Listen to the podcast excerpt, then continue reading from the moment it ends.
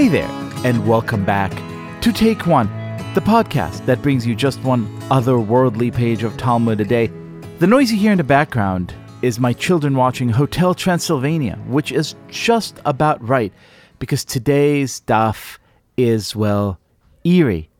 And when I think about my passion for all things weird, demonic, and otherworldly in the Talmud, there's one person who is my teacher and my guide. She's a writer, a scholar. Hello, Shira Telushkin. Hello, hello. It's great to be here. It's my pleasure. I want to read to you a paragraph that really kind of shook me. And I quote All those years during which Adam, the first person, was ostracized for the sin involving the tree of knowledge, he bore spirits, demons, and female demons, as it is stated. And Adam lived a 130 years and begot a son in his own likeness after his image, and called his name Seth. By inference, until now, the age of 130, he did not bear after his image, but rather bore other creatures. So, Adam, our first, first, first ancestor, gave birth to spirits, demons, and female demons? Yes. So what's important there is what the Gemara is basically picking up on is that when it says that Adam gave birth to Seth, it says and Seth was born in image of Adam and his likeness. And that's like an innovative phrase. It's not used with Cain or Abel or anything. So they're trying to figure out, well, if Seth's distinguished as an issue of Adam that was in his likeness, then clearly there's all these other things that were born that were like not in his likeness. And Adam's likeness, of course, is God, right? Tselem Elohim in the image of God. So there had to be these non-godly beings that Adam gave birth to. So that's kind of where they're getting it from a exegesis standpoint. Now, here's one thing that I always found pretty curious. I mean, people who read the Talmud seriously and then come across mentions of demons and all other kind of fantastic creatures sometimes sort of, you know, take a step back and say, whoa, this feels very, you know, pre modern and weird. But my question is really why? I mean, we're reading a book about people who lived in a system of faith, uh, who believed in higher powers, as we still do believe today. So why wouldn't we also accept that there are, uh, or might have been, or may still be, these weird, otherworldly, non human creatures among us? Mm. Yeah, I love that as a question because it's something I think about all the time too.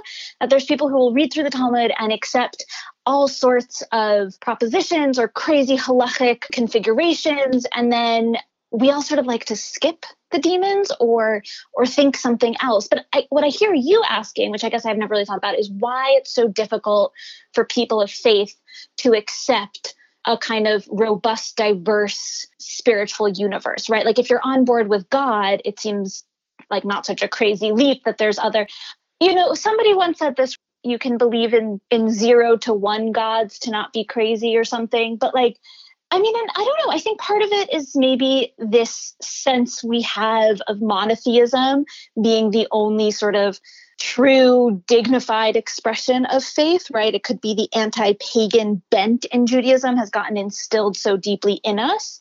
Um, you see this even in the Talmud, right? You see when Elisha ben Abuya, when he goes up to heaven and he sees the angel Metatron, who Enoch had transformed into, sitting, which angels aren't supposed to sit. And he goes, oh, Can there be two powers in heaven? And there's this idea that angels actually are theologically dangerous because they potentially they kind of chip away at this monotheistic vision of Judaism because there's other things that have power. But I think honestly, it just goes to the fact that people, I don't know if people's faith in God is as secure as we think. I think in periods of Judaism where you know, the medieval ages, the pre Enlightenment world, let's say, where faith was just a given, uh, we see a lot more acceptance and assumptions that angels are there to help you, demons are there to potentially harm you, and that world feels much more fluid. I think. I think when we've conceded most of spirituality, but we couldn't quite get around the God question, we might have this figure of God, but our spirituality is so impoverished that we can't really support a more fertile spiritual world. And so, give us some kind of guideline, give us some kind of advice on how we may live in the world today, wrestling with faith in light of this page that we read, in light of the knowledge that the rabbis seriously believed that Adam gave birth to all these non human creatures. Should that change our perception of the world and, and everything in it? Should we today sort of adjust our perspectives uh, as as we go along? I mean, to change the world and everything you know in it feels like a dramatic proposition on a somewhat slender passage. I would say from the kind of Devar Torah aspect, right? If you were to ask me to preach on this right now, I sort of love this idea that Adam was capable of both giving birth to the world and of producing this like shadow side of the world, right? The shadow children. Of course, I don't know if it's in that passage you just quoted and you didn't finish it or if it's elsewhere, but right, it says, well, how did Adam actually produce these children? Because right at this time he had taken a vow, he and Eve were not going to be together for 130 years.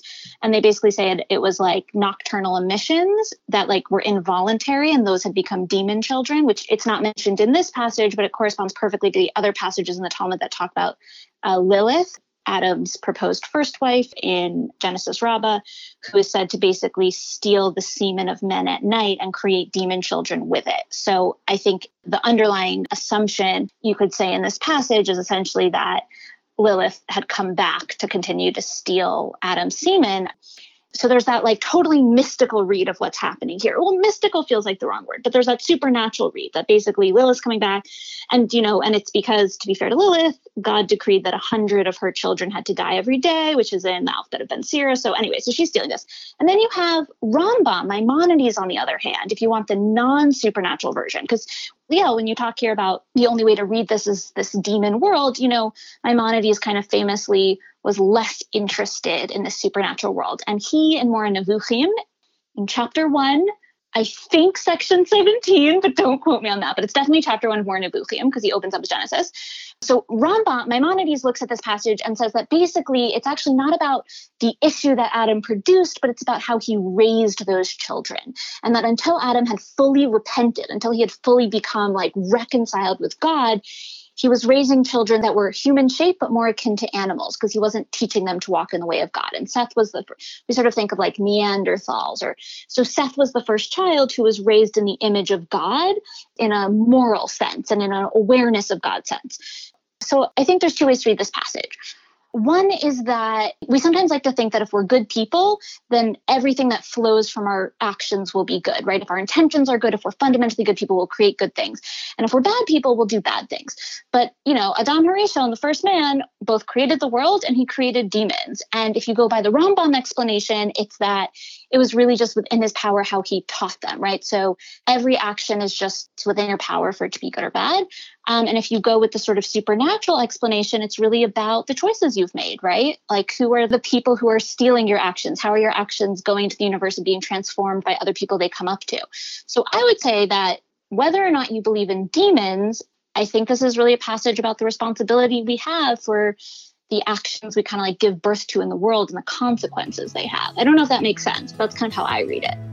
That makes perfect sense, and that is precisely the guide that we need for today's stuff. Shira Telushkin, thank you so much for this fascinating analysis. Awesome. All right. Enjoy the rest of Eruvin.